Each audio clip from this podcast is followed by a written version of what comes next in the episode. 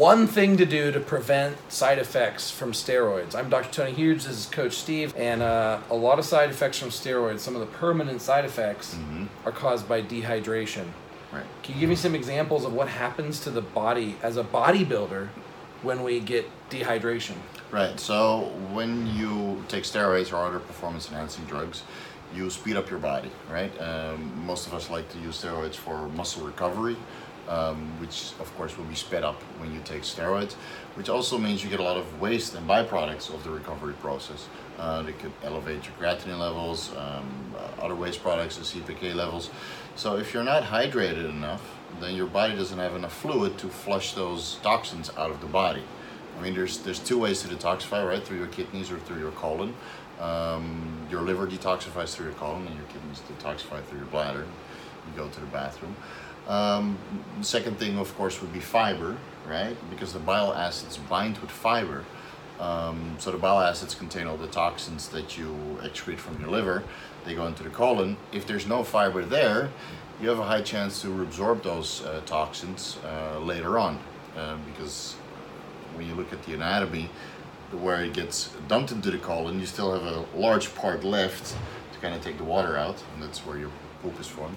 So you would always want to make sure you have enough vegetables, or at least a fiber supplement. Dave, I know you are very uh, Dave Palumbo is always talking about his fiber supplement, which is very true.